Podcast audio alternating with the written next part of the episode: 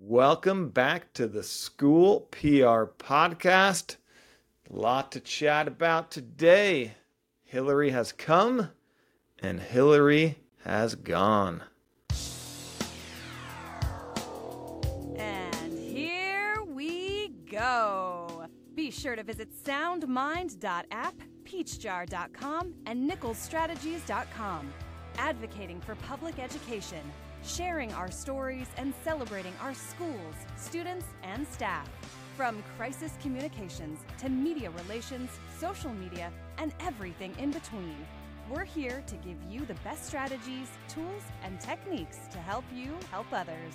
Welcome to the School PR Podcast, brought to you by Peachjar, Sound Mind, and Nichols Strategies. Here's your hosts, Matthew Jennings and Ryan Ferran. Hello, hello, hello. Matthew, Yes, we are here. Hello, everybody. what a uh, start to the school year for a lot of us. Yeah. Well, you know, we went big and brought a hurricane into town for like I don't know the first time, and I haven't I haven't googled it, but it was the first time I have ever have ever seen a headline like hurricane coming to L.A. and the, all the all the years that I've lived here. Well, that would be an inaccurate headline. I'm pretty sure it was just a tropical storm. Yeah, that's true. That's true. Well, initially those reports were like, yeah, hurricane to hit Southern California or something like that, and then Yeah. yeah, it got kept getting downgraded, and and it kept moving too, as everybody was kind of following it. It kept moving, and then then you know it went from like all these crazy winds in our area here in Orange County to virtually uh, a very very dissipated storm. Let's just say that. Yeah. So you're in Orange County. I'm in LA County. We're in the sort of the epicenter of Southern California where this thing came through. And it was huge news for us in California for sure. And there was a lot of what do we do for Monday? And a lot of schools, lots of school districts shut down schools. So it was one of those watch and wait to see what some do, monitor the situation, how reliable are the forecast models. It was downgraded early in the weekend and so it was a it was a busy weekend for a lot of people listening to this podcast, especially out in California. So it was it was interesting. Um, yeah, and many of us like like you said. I don't know if people picked up on it, but it's like our first day of school for mhm. hundreds of hundreds of thousands of students across California. Well, one of the one of the misleading things early on, I don't know if it intentionally misleading, but um, you needed to dig a little deeper. When so the first sort of school district schools to cancel Monday were down in San Diego, where it came up through first because it came from the south, and so you saw the headline: San Diego's canceling schools. But what you didn't know, and what a lot of people didn't know, is they never started school. So they postponed the start of school. They didn't cancel school. So it was a little misleading. But a lot of people were going based off of that. Um, so that was pretty interesting to see that. And then LA Unified later in the day announced they were closing.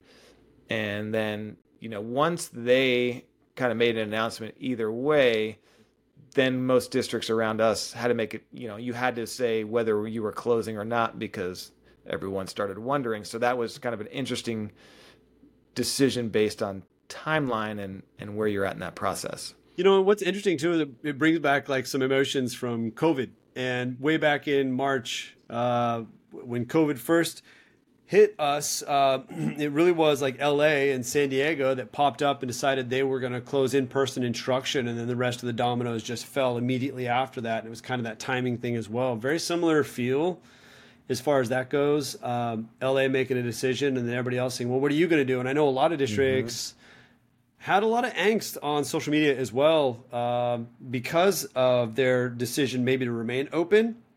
Um, I know there were some social media feeds for for some districts out there that were really getting hit pretty hard by people that just felt that their schools needed to be closed. But you know what's interesting? Even LA Unified in their closure messaging and the tools and resources and the, the kits they sent parents fully acknowledged that during the event of national crisis, like, you know, weather events, that kind of stuff, school is in fact one of the safest place kids can be because of the preparations that they've made, extensive preparations around emergency supplies, preparedness, uh, facilities, uh, you know. So it's it, you know it is true that one of the safest places you can be um, probably is at school, and during a crisis where you're evacuated many times. Um, that's where families are taken is to the school sites. That's where the supplies and the bins and everything else are. Mm-hmm. And that's something that's a great point because that's something that Joe Smith, keyboard warrior, doesn't understand is mm-hmm. that mm-hmm. so when mom and dad go to work today, because there was no flooding in many, many areas and businesses were open and it wasn't even raining at 7 a.m. this morning, where is that seven year old child going when mom and dad are going to work? And so, you know, one thing in hindsight, because in one of our messages, we said, you know, in a natural disaster, we don't want to close school. It's actually the last thing we want to do. But maybe I should have explained why, so people have a say. And I sort of did, but they they only read what they want to. Kids and parents need a safe place to send those children when the world around them is not operational like it normally is, and they need to go to work. What are they doing? And now we all feed kids all day long. What are they eating? So, yeah, we're trying to stay open so kids have a safe place to go. We're not trying to put people in danger. Um, we're trying to give them safety. So, and, and if you can't get there, employees can't get there, people understand that. Don't drive, don't put yourself in danger. But a lot of families won't have places to go to. So that's why schools, as you mentioned, that's the number one place. We have facility, we have space, we're prepared, we have food. So it, it it did remind me of the COVID, as you said, because it was one of those damned if you do, damned if you don't. Somebody has an opinion either way, and you can't. You're never going to make anyone 100% happy. So that was the frustrating part. Is like, and now everyone has an opinion, and they shout it out on social media. Yes, they do. And you know, you you know, you made a, a reference to something there else there that I think is really important, Ryan. That, that I know in your brain you were thinking it, but you did actually didn't say too much about it um, because I think just for you it was understood, but maybe for listeners that that haven't gone through something like this, food is a big deal. Um, I remember uh, in LA's communication they sent yesterday, it was they had to set up grab and go stations. So for people that um, people that you know families that that they depend on their school for nutrition mm-hmm. for their their children, they set up grab and go locations so kids could still eat. So that's another consideration. Like there, there's you know it's not as simple as just saying school is closed, um, there is a mountain of work that has to you know happen behind the scenes you're going to have parents demanding curriculum or ongoing mm-hmm. education i mean you're going to need to be providing something in that you know vein um, you know internet access then becomes a real hot ticket again you know how are kids going to work from mm-hmm. home if that's what mm-hmm. you're expecting them to do are they expected to do homework at home are you providing lessons and, and instruction uh, are you providing food um, so it's there's a lot of consideration behind it yeah, it's it's a tough decision making process. You have all sorts of opinions, and that's you know I, I, think the leaders did a good job in a lot of school districts, and in our area, um, we did lots of communication with each other. Um, different school districts. We have a, a local group here that all our PIOs are talking my superintendent is talking to his superintendent colleagues in the area, our business services, our HR. So it, it was good. I think we're getting better at that. But you know, don't do this work in isolation. And just because one district does something doesn't mean that is the reason you should do it. Because X closes doesn't mean you should close. Like, you know, the storm came through, but there's there's areas, and you you watch the news, you think you know Armageddon's here and everyone's eh, you know in grave jeopardy. Yes, there was areas that were hit hard. There's also neighborhoods and cities that had nothing. Driving to work this morning, I didn't even see a puddle on the freeway from my place to the office. And so, yes, people got hit hard, but not everywhere. So, but some people make the mistake, and I said this in messaging on earlier podcast. Just because one district does something is not the reason to do it. You have to figure out locally why you're doing it. So maybe LA Unified had a ton of schools that were disasters, flooded, they couldn't do it. But that doesn't mean you should close down because they are. You need to assess your situation. That's why there's local control, local decisions. So before you send out a message, before you do something, your reason should not be X did this, we should do X. No, have some actual data and facts behind whether you're closing, you're sending out a message. Um, it really needs to be thought out more Yeah, that's a really good point. And you know, I'll I'll just piggyback on that too, Ryan, because uh, really good point about it being hyper local. Once you start seeing messaging going out though, and you know that there's some expectation that you send something, I know in my kiddos districts, um, they did a really good job of just shooting out a message to everybody, just saying, "Hey, look, we are open tomorrow. It's going to be an exciting first day of school. We're really happy to have everybody back." You know, just kind of putting parents at ease. I'm, you know, working for the school district. I pretty much understood if I'm not getting messaging from my district, that means we're going to school tomorrow. But I know that there's probably a lot of parents out there just wondering, is it safe? Is it not? Should I be sending my kids? Should I keep them home? Because you might have, you know, if you're not the district pushing messaging out there saying, look, we're excited to have everybody back. You know, we've looked at the facilities, everything's good to go. We can't wait to have everybody on campus. We'll see you tomorrow for a wonderful first day of school. If you're not doing that, you may have those parents on the fence thinking, well, maybe it's not safe. LA didn't do it. So maybe my district 30, 40 miles away, maybe maybe I shouldn't send my kid. So I'm going to take off work today. I'm going to keep my kid home. And now you've lost the attendance that kids missed their first day of school. They're already starting out behind. So um, it doesn't hurt to send out messaging, even if your messaging is contrary to what a district next to you might be doing. But yeah. Ryan brings up a good point. You don't want to be doing what someone else is doing just because they're doing it. Yeah. And you do like once LA unified, and we kind of got word they were having a press conference at uh, it was either three or four, was going to make an announcement. We knew that okay, we're going to have to say something, and you know, frankly, some people confuse our district that are in our district as LA unified because we're in the same county, so they think you know we're closing, and so we we you need to follow up when there's a major announcement like that on just what you're doing. Like, hey, we understand this is in the news and they're doing X, but we're doing Y, and just here's to know. But it's and then something like this though, it's like the timing. I remember everyone in COVID, they wanted to announce when they were coming back so soon. And I get it. You're under a little bit of pressure. But I know some districts that sent out a message saying we're opening this date. Then they had to send another message because they got it wrong. They weren't ready to open. They weren't going to open it. And they had to retract and send another message. So it's that balance of you want to communicate early, you don't want to have to retract and correct but the other thing, to your point, which you alluded to earlier, is you can just send a message, say, We're aware of this. We're going to communicate with you. And that's one of the things we did on social media, I think on Saturday. We're watching the storm. We're going to send a detailed message tomorrow, email it to all families to let you know our direction. So we know you're kind of curious what's happening and you're hearing things. So we just we put that in social. We didn't email to everyone, but we said we know what's happening. We have staff that are at campuses. They're looking for, you know, areas of concern, and we'll let you know tomorrow. So we just, instead of just keeping them hanging, so most people knew, and then we sent that to our staff saying, "Hey, we're going to post this on social media. Here's our plan for the weekend." So so they know because it, it was you know all over the news, twenty four seven, and um, so it, it is good to your point though. You know, timing's important, but when that is that big in the news, even if you don't have a decision, it's okay to send a communication saying, We're working on this and we will be in contact because at least they heard from you. They know when they're going to hear from you next, approximately, and that will settle some nerves. Yep, totally agree. Yeah, and I know uh, LA Unified, I think they still had staff show up.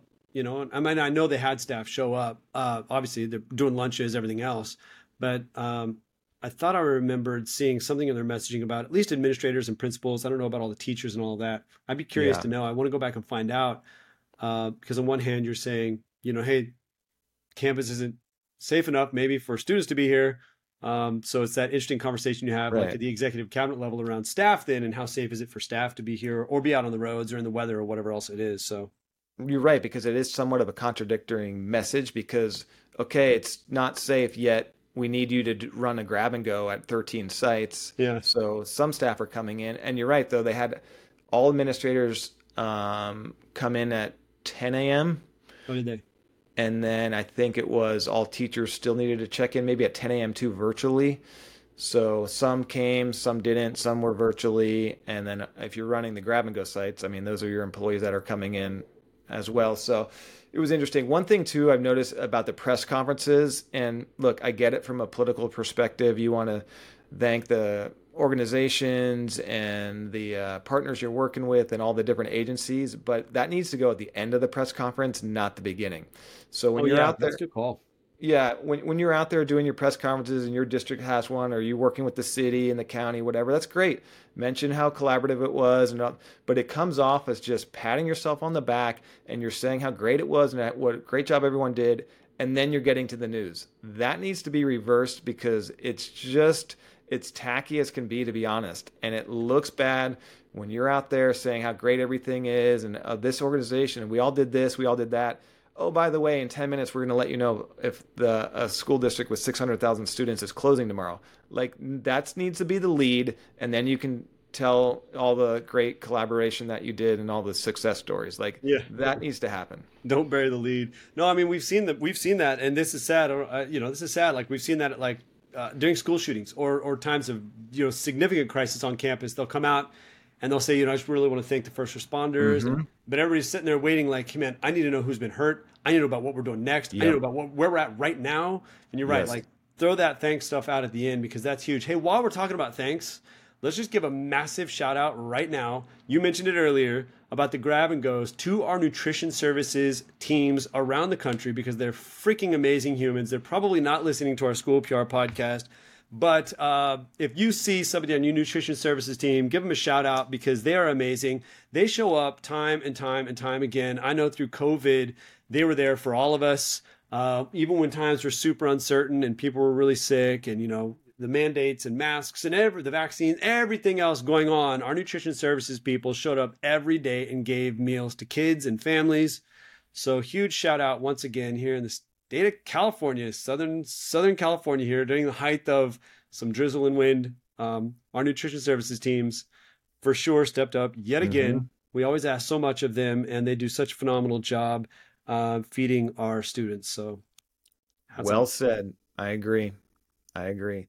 Yeah, and getting back to your point too, it, it wasn't just yesterday, but it, it, just you see some of these press conferences, and you got to have them. They're great, but and we saw them in COVID. I, I understand the political. You want to play nice with the agencies you're working with, and teamwork makes the dream work.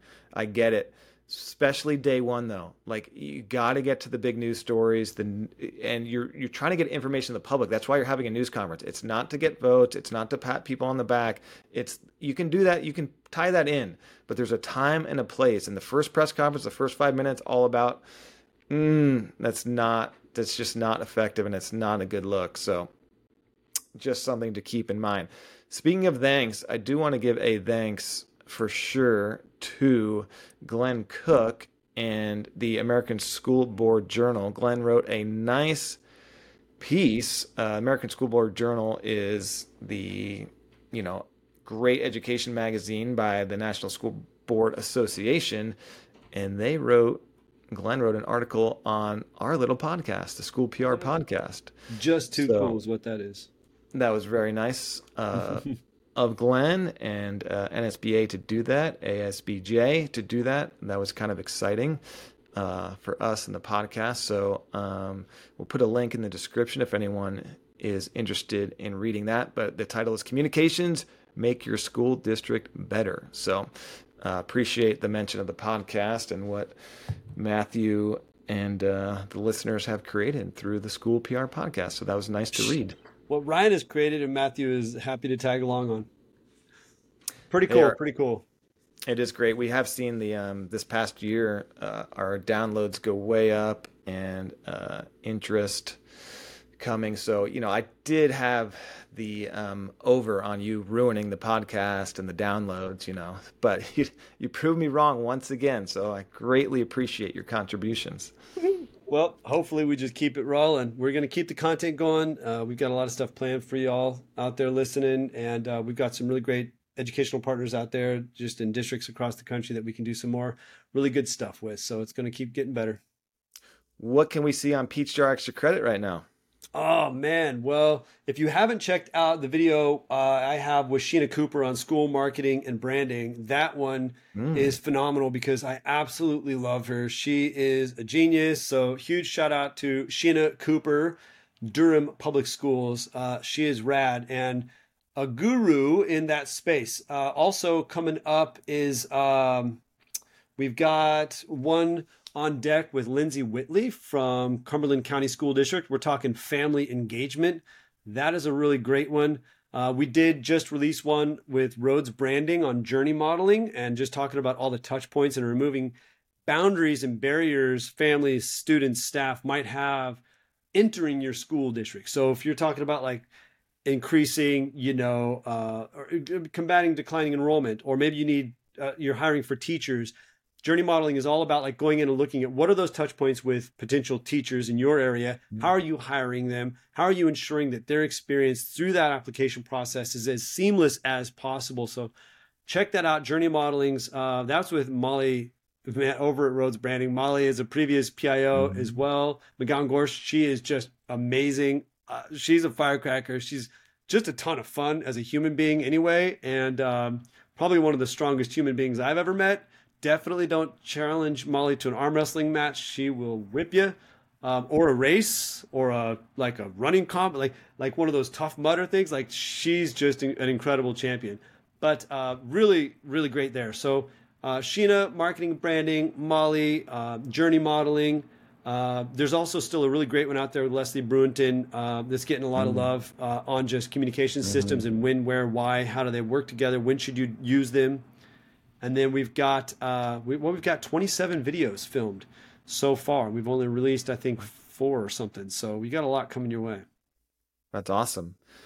Um, and check out soundmind.app. If you need some mental health programs in your schools or your district, they are doing great things. And nicholsstrategies.com as well for all your communication needs if you need that.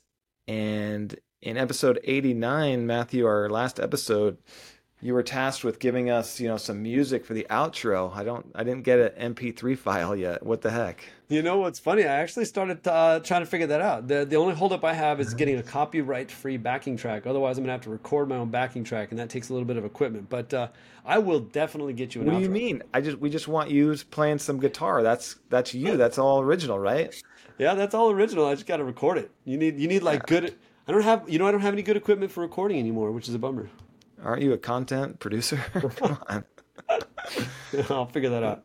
Let's go. But yeah, mm. um, Matthew and I talk about back to school ideas and strategies in 89. Yep. Uh, and we have 80 plus more episodes if you're interested. But, you know, a big uh, shout out and congrats to everyone through making it through Hilary's in Southern California. It was a long weekend for a lot of PIOs and communication professionals with tough decisions and superintendents and boards making tough decisions that uh, we all know are questioned and everyone scrutinizes everything that we do. But um, I think a lot of people made some good decisions for their district and their people. So whatever it was to stay open or stay closed. Um, and, you know, we all don't know what everyone had to deal with and all the factors. So I just know it was a lot of people worked all weekend long and uh, Monday starts and it's still going Tuesday.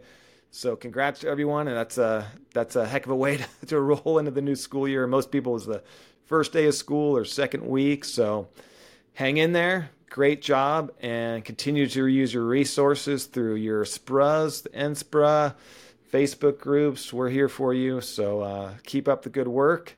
Get some rest because it's uh, we're just barely into uh, August and not even into September yet. Yeah, this is a this this year started off with some fireworks in California. We're all gonna get there. And then and then when they then the earthquake hit too yesterday in the middle of everything.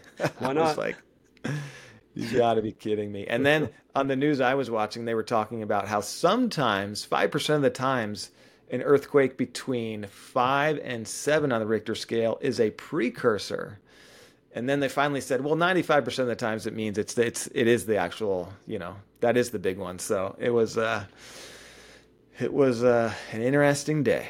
Yeah, it was. Well, I think we're aren't we, you know, we are I think. Now don't quote me on this, but I believe the San Andreas fault is 300 years overdue mm. for like the big one. So I'd have to Google that. I could be putting out misinformation, but I remember an emergency preparedness planner hey. coming to my district and talking to us about like the fact that we were over like hundreds of years overdue for like a significant seismic event. I think it's San Andreas, about 300 years overdue, something like that. You wouldn't be the first one putting out some sensational news that you weren't sure about, scaring the bejesus out of everyone. Way to go, buddy. yeah, I got you. All right. Hey, Matthew, great catching up. Thanks to all the listeners for tuning in. We hope that you're back to school year is going fantastic, and uh, you get to share some good stories now and move on with the year and get to all that fun, positive stuff. And we'll be here for you. Thank you guys so much for listening to the School PR podcast. We will be back next week, and our closing music will be, uh, we're hoping, more, you know, Matthew Jennings related. Until then, we got to go with the generic stuff. all right. See you, everyone.